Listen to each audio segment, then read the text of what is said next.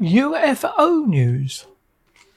Did you know that a spaceship was spotted in the UK in 1742?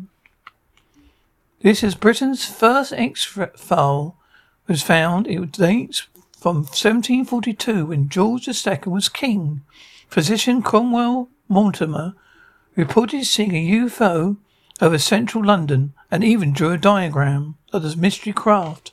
Mortimer, Secretary of Royal Society, saw it above St James Park as he walked home to Westminster on December 16th at 8:40 p.m. He wrote, "I saw a light arise from behind the trees and houses in the south by by south south by West Point, where it had risen to the height of about 20 degrees. It took m- took a motion nearly parallel to the horizon and went over the houses. He believed it passed over Bloomsbury before he lost sight of it over May, May Mar- Haymarket. He added its motion was very slow, that I had to above half a minute in a view, and had enough time time enough to contemplate its appearance fully.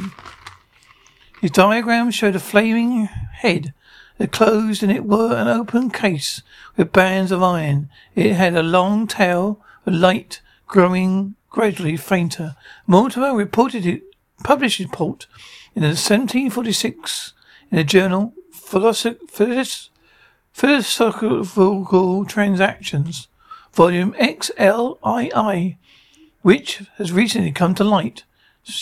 British UFO expert Steve Mera said it's the first of its kind. Folks stood out on the balcony, witnessed it. They were well, were all, they were well to do, which encouraged proper research into it.